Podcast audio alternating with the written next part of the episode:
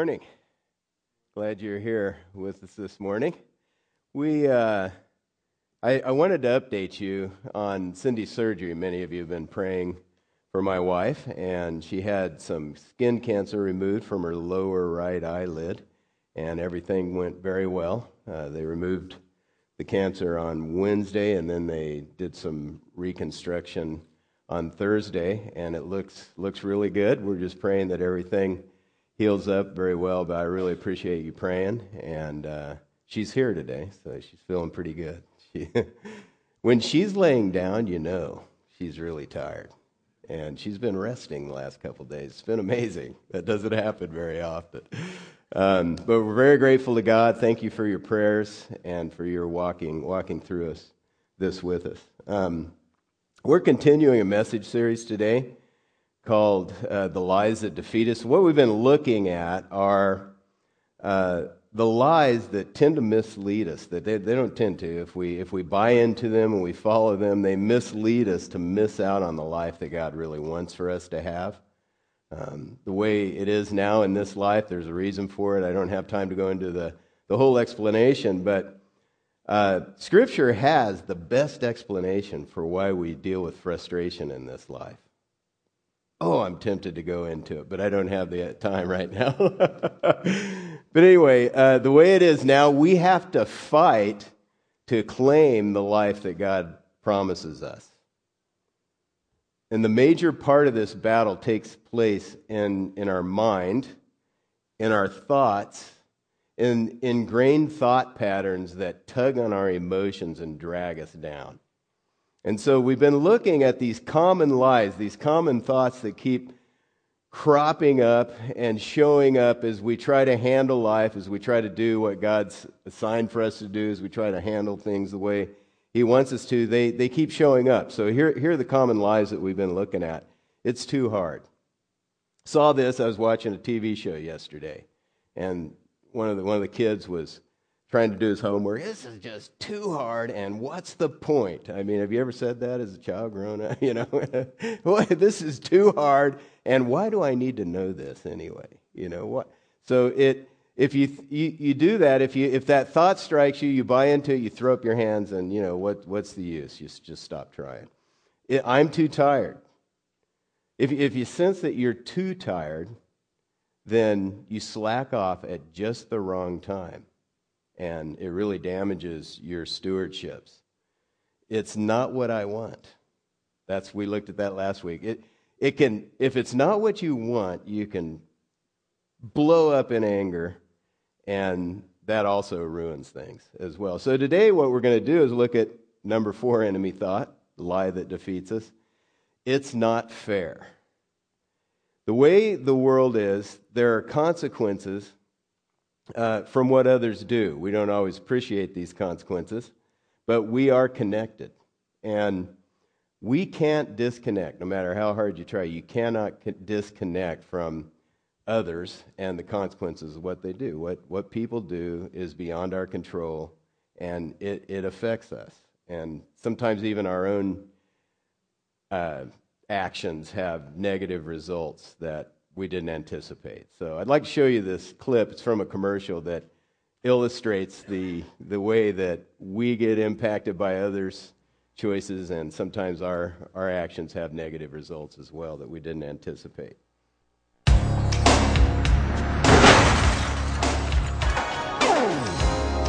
We mean well, but we're imperfect creatures living in a beautifully imperfect world. Sometimes the little things get us, and other times, the not-so-little.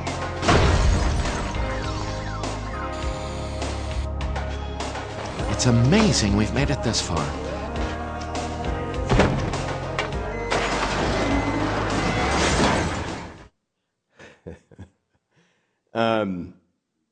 When things go wrong for no apparent reason, there's something inside that screams, that is so unfair. That is just not right. The choices of others affect us. Sometimes there's evil intent. Sometimes there's no evil intent. The consequences are unintended. But what they do, what they choose, what they say, it affects us. Some common scenarios where unfair creeps in on us is at work. You're working very hard. You're pretty sure that you're the one that should get the promotion that's coming up. Somebody else gets the promotion. It's like you were overlooked. Nobody saw what you were doing. In family life, somebody else gets all the attention. You try, but it never seems to be enough. Somebody else gets the attention. If you've ever worked on a project at school, somebody drops the ball and everybody gets a poor grade. It's just not fair. We're connected like this. And we tend to think, why me? Why now? It's just not fair. And those may not be the best questions to ask, but they're the questions we battle as we deal with these unfair circumstances. So what do we need to do? How do we respond? What we've been doing in this series is we've been digging into the history of Israel in the Old Testament, first part of the Bible, and we've been digging out lessons from the way that God related to the Israelites as they were claiming the promised land that he had promised to him. This is a major lesson for us in that it takes a battle to claim the life that God's promised us. And he's teaching us through the history of Israel. He intends for us to learn lessons from the stories of their battles that we can get into. And we learn how God works, how they face the same lies, the same struggles that we have. They dealt with the same things. And we also see how God really helps when you turn to him. So today, we're going to glean some lessons from an unfair attack. Completely unfair situation that we're going to dig into, and we're going to pull some lessons out of it. We're picking up the history of Israel when a man named Jehoshaphat, you ever hear the phrase jumping Jehoshaphat, or Jehoshaphat, however you say it? Yeah, this is the guy right here. This is Jehoshaphat. He's the king of Judah at this point in Israel's history.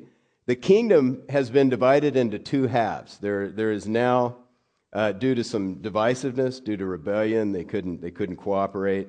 They chose not to. One half of the kingdom took the name Israel. It's the northern half. Another half of the kingdom took the name Judah. It's the southern half. The northern part, the Israel part, they had a series of kings that the Bible says, this is the way the Bible puts it, did evil in the sight of the Lord. They had a run of kings. They all did evil in the sight of God, and their kingdom ended after some time. God was patient, but he wrapped up that kingdom after king kept doing evil in his sight. The other half of the kingdom took the name Judah, as I said. There were some good kings who sought the Lord, and there were some bad kings who didn't. They did evil as well, and they sought other gods. At this time, Jehoshaphat is the king of Judah, the southern kingdom, and he's mostly a good king. Jehoshaphat made an alliance with Ahab, the king of Israel, and at the time, he made this alliance, came together, and Ahab induced him to attack Ramath Gilead. So he induces them to attack this country, and they lose horribly in this battle. So Jehoshaphat allies with Ahab. They go to battle, and they lose. Ahab's killed in battle. Jehoshaphat's spared. 2 Chronicles 19 2-4 is where we pick up. It says, "But Jehu, the son of Hanani, the seer, went out to meet him and said to the king," this is as he's coming back from the battle. They just lost. "Should you help the wicked and love those who hate the Lord? Because of this, wrath has gone out against you from the Lord. Nevertheless, some good is found in you, for you destroyed the Asherahs out of the land." Those are other gods, false gods. "You destroyed them, and you've set your heart to seek God." Jehoshaphat lived at Jerusalem, and he went out again among the people. So this is how he responds to the word from God through the prophet. "He went out among the people from Beersheba to the hill country of Ephraim, and brought them back to the Lord, the God of their fathers." So Jehoshaphat, he's a good king, but he's not perfect. He's like all of us. God blessed him and used him to help the nation prosper. But he used very, very poor judgment in making his alliance with Ahab, a wicked king who did evil in the sight of God. This left an opening in the umbrella of God's protection. Now, this is an important thing to understand. When we have a stewardship, God looks at our lives and he gives us stewardships, our role in the family. Either you're the head of the family or you have some kind of role in the family. That's your stewardship in that family, your realm of responsibility. At work, you have job description, you have responsibilities. That's your stewardship. In ministry, you're given responsibilities. As you come to know Christ, he wants you to serve him. He gifts you to do so. He puts you at a certain level of service and a certain position in church life, and you have a stewardship. And you, over your stewardship, you answer directly to God. And what happened here is Jehoshaphat, he was in charge of the entire kingdom. That was his stewardship. And he made an alliance with Ahab. Ahab was a man who wasn't concerned about God and God's ways. And when you tie yourself, when you ally yourself with someone who isn't concerned about God's ways, you're exposed because you are tied to their values and to their choices and to the way they decide to move forward. So alliances turn out to be very important. We need to make sure we use good judgment in alliances. This is why the Bible makes a big deal out of who we marry and who we get into business with. Anytime there's a heart relationship where we're going to work together, God makes a big deal out of that because who you're tied to, who you're connected to, and who you align with affects the way he works in the realm of that stewardship. So very, very important lesson for us. I don't want to let that go in here. But he made a very poor decision in aligning with Ahab that opened up the umbrella of protection that God provides. Because the way God is, if you want to step out and do life your own way, he will let you do that. And he will let you, actually, he will allow you to continue to walk away from him on through eternity. And if you choose, you will live separate from him for eternity. He'll honor your decision. We have one life. We have the opportunity to choose to turn from going our own way and follow God and live his way. And if we don't, he'll just honor our decision. And he does that here and now. A lot of the trouble we experience is mysterious to us, but a good deal of it relates to how we have handled our decision-making process. Proverbs says, "The folly of man ruins his life, but his heart rages against God." We tend to make decisions and pay a consequence, and then we just, "Oh, God, why'd you let that happen?" And God's thinking, well, why'd you make that choice? Because there's some interplay between God's control and his moving history toward his purpose and our own decisions. And he allows that. Because is it any fun to relate to somebody who's sort of like, they have to be nice, they have to be kind, they have to be good? I mean, you know, he made us because he loves us, and he wants us to be able to love him back in a very, very genuine way.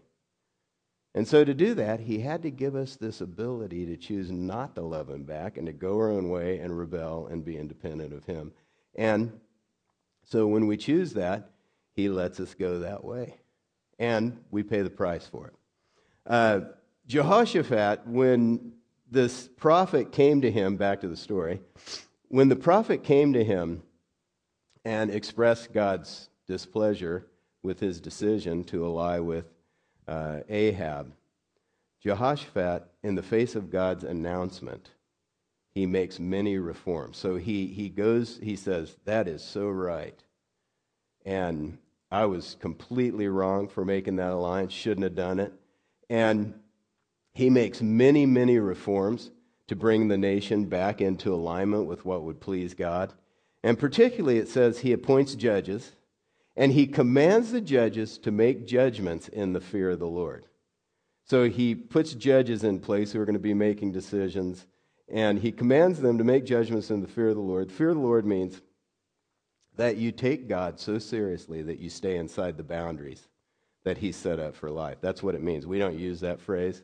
We hear about God-fearing people or fear of the Lord, and we don't think about that so much today. It's not a current phrase, but that's what it means. It means that you take God seriously, you realize he's involved in the details of my life, and I'm going to stay in the boundaries that he set up.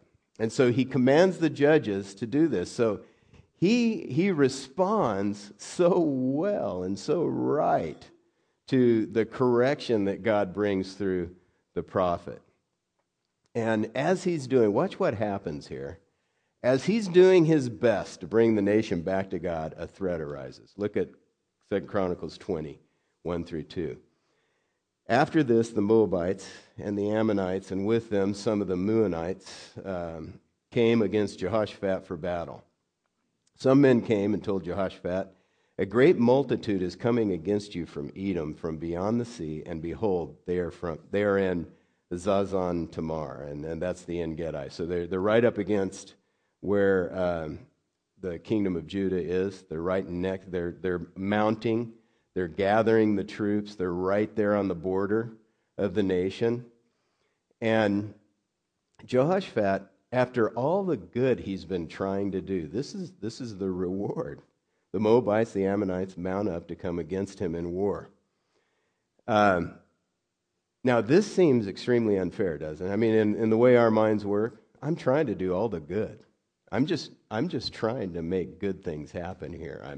I'm trying to bring the people back to God. I put these judges in place. I've commanded them to make judgments in light of what, would please God and inside of his boundaries. And the reward I get is this assault from a horde of people. Now, here's something that's interesting about this story as well.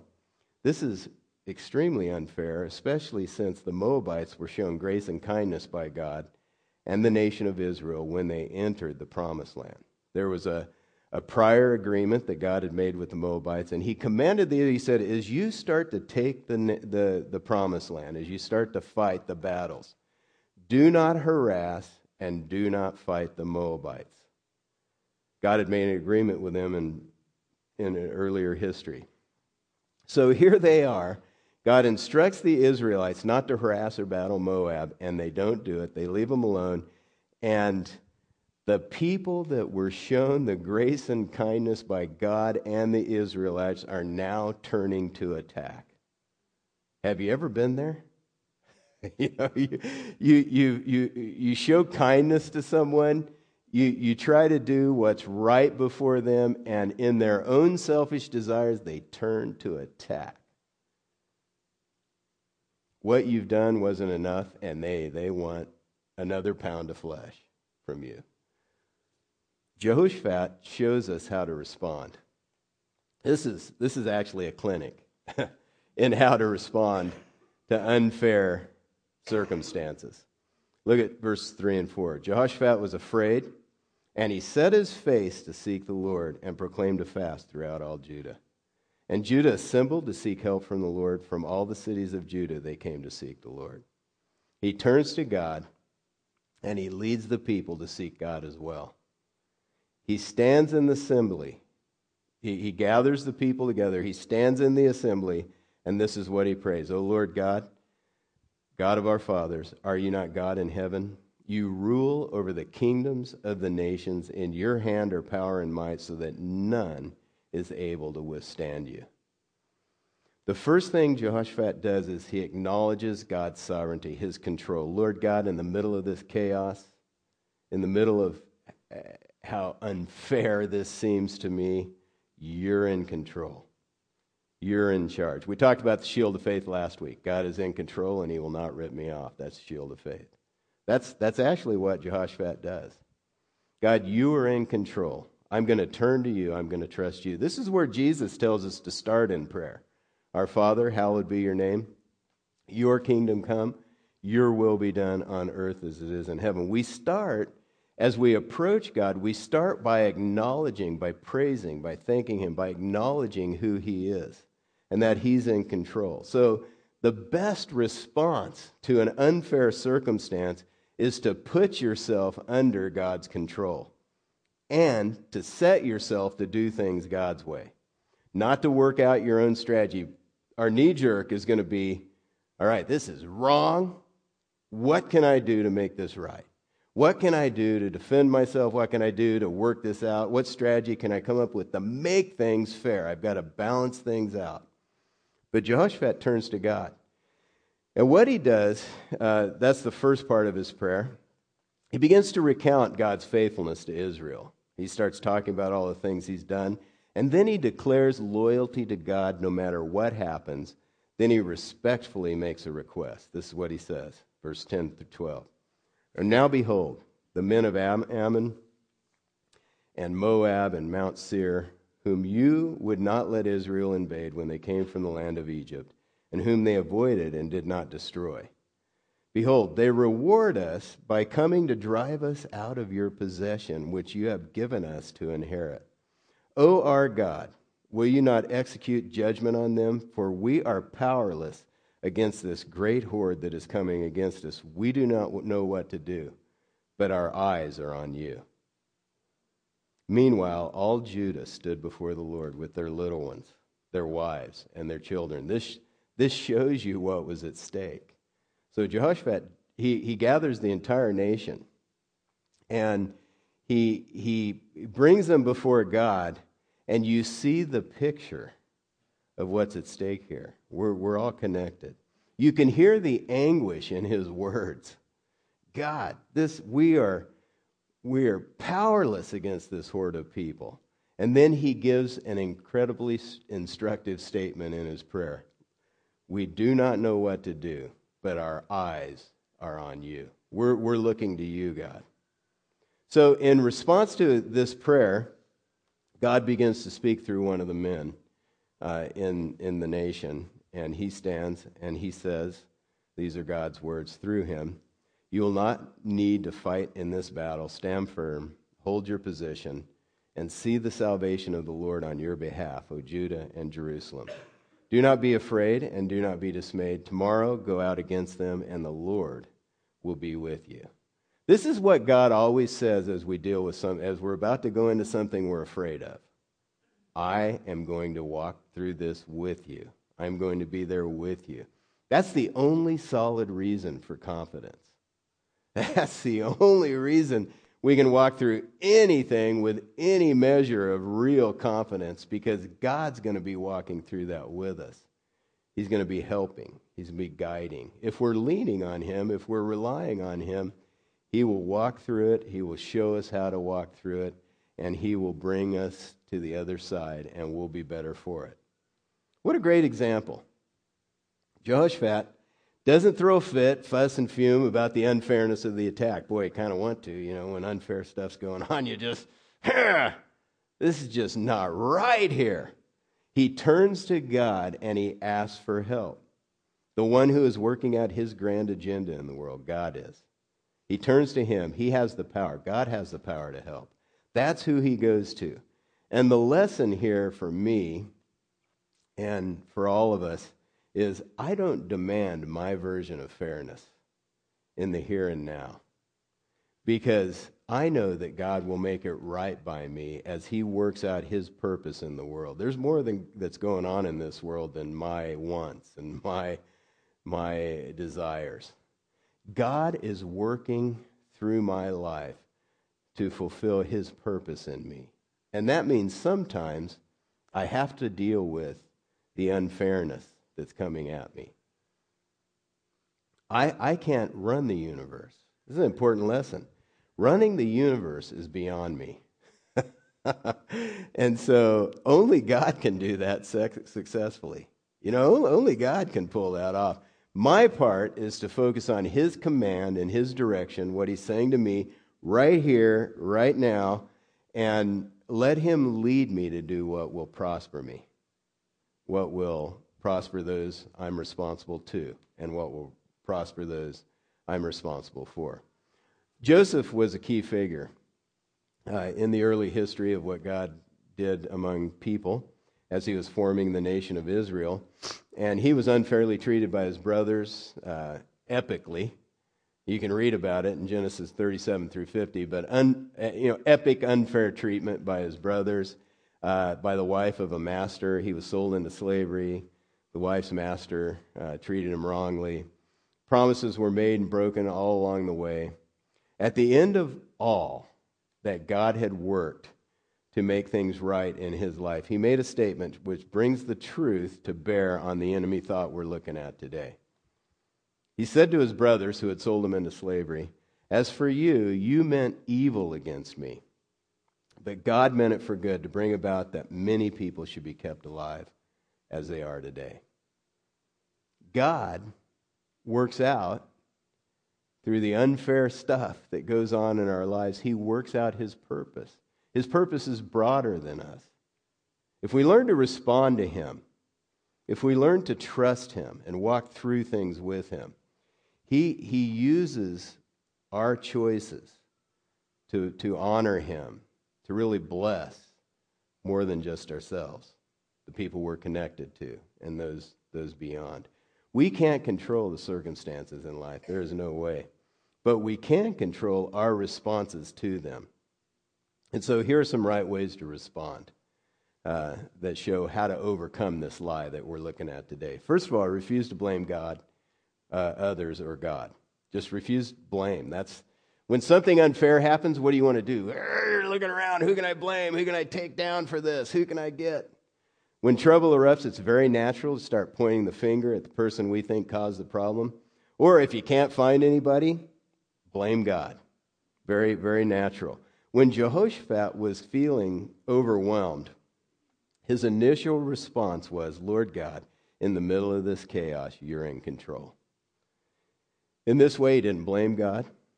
He didn't blame his enemies or anyone else. But he chose to acknowledge God's sovereignty and remain under his control, and that allowed him to get past all the wasted time and frustration of blame.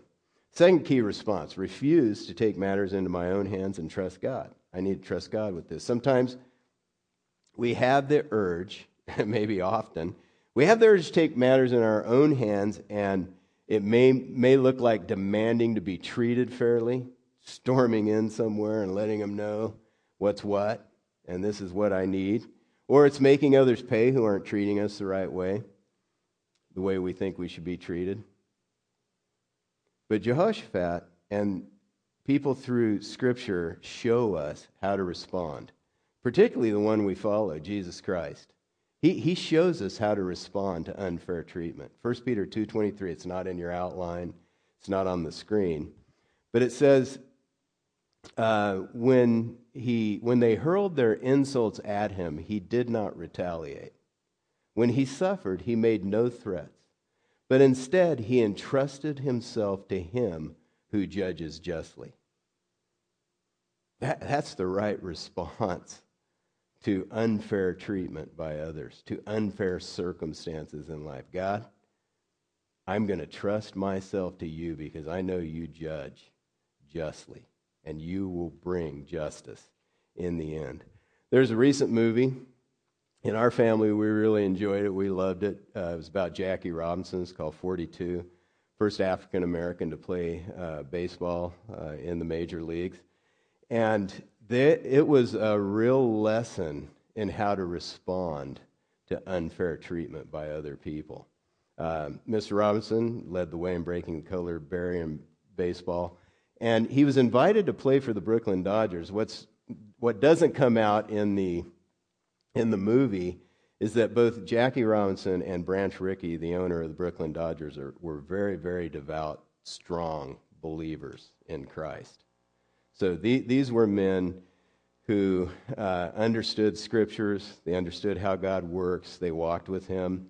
And What you don't see in the movie that came out is this desire to do what pleases God. And I'd like to show you a clip because it's such a great example to me of how we have to lay aside what's unfair often to accomplish God's purpose in our lives. So here's the clip. It's actually, I want to set it up before, too late. No, it's not. Let me set it up real quick before you watch it. This is the conversation between Branch Rickey, the owner of the Dodgers, and Jackie Robinson as he's about to hire him and ask him to come on to the Dodgers. And it's a description of what Branch Rickey sees as what it's going to take in order to break this barrier. I'll pay you $600 a month and a $3,500 bonus when you sign the contract. Is that agreeable? Yes, that's fine. There's one condition.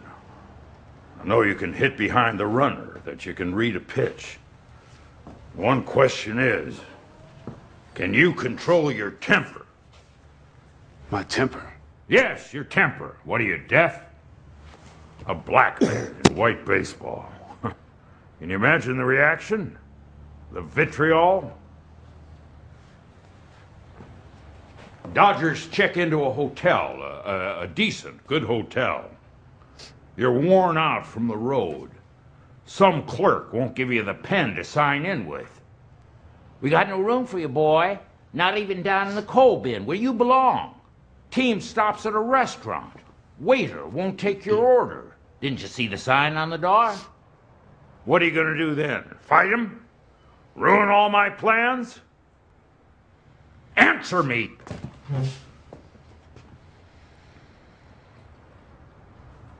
You want a player who doesn't have the guts to fight back? No. I want a player who's got the guts not to fight back. Prejudice is at the pinnacle of what's wrong and unfair. And Mr. Rickey, it really wasn't about ruining his plans. That's the way they made it in the movie. It was really, he had a real sense that God was leading him to be on the forefront of breaking this barrier and beginning to bring change in America that way. But Jackie Robinson had to keep laying aside his own pride, dignity, really, not wrong kind of pride, but his own dignity for a greater purpose, to accomplish something greater. And this is exactly what God calls us to do. There is a time to stop violence. There is a time to react against it. But we need wisdom from God as to know when to just surrender, to trust ourselves to God and allow Him to work. For us, we have to keep our eyes fixed on God when difficult circumstances are pressing in. In the case of Jehoshaphat, he said, "We do not know what to do, but our eyes are on you." He could have taken matters into his own hands by devising another plan instead of waiting for God's plan.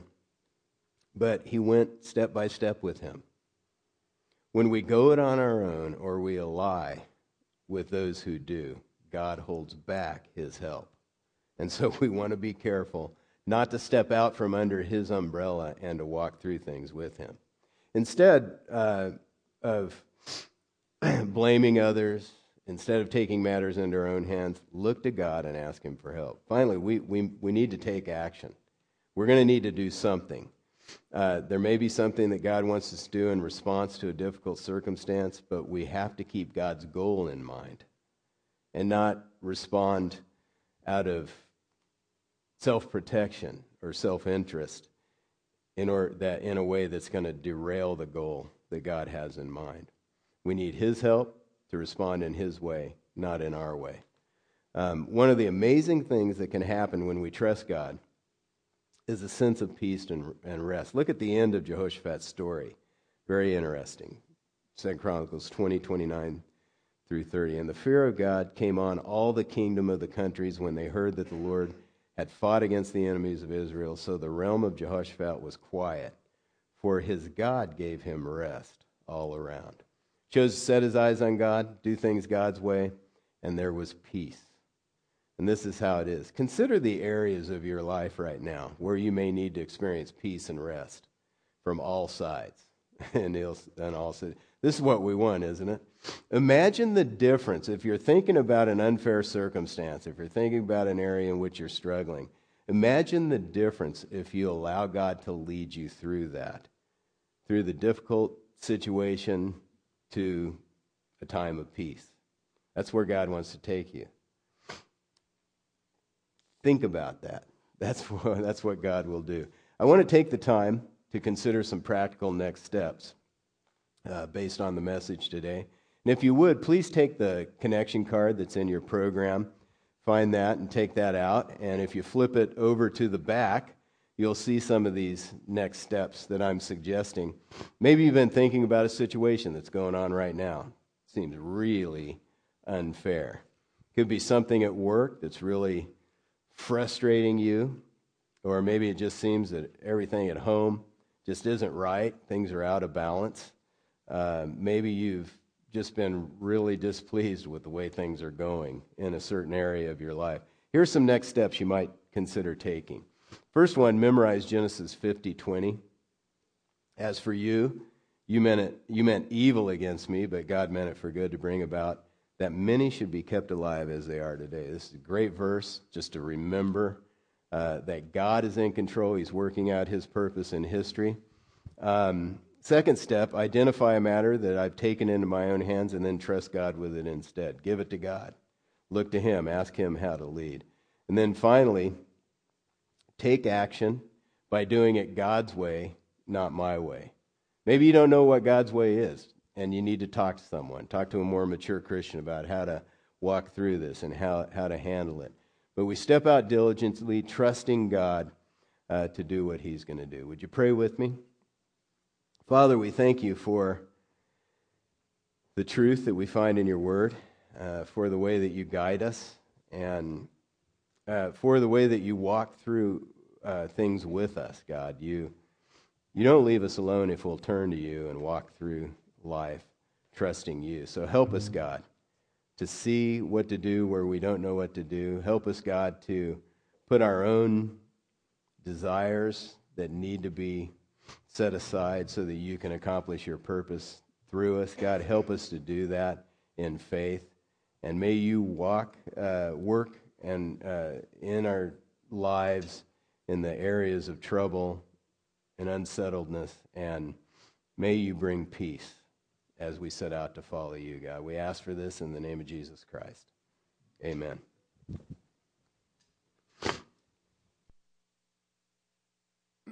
There's a couple things in the program that I'd like to highlight for you. The first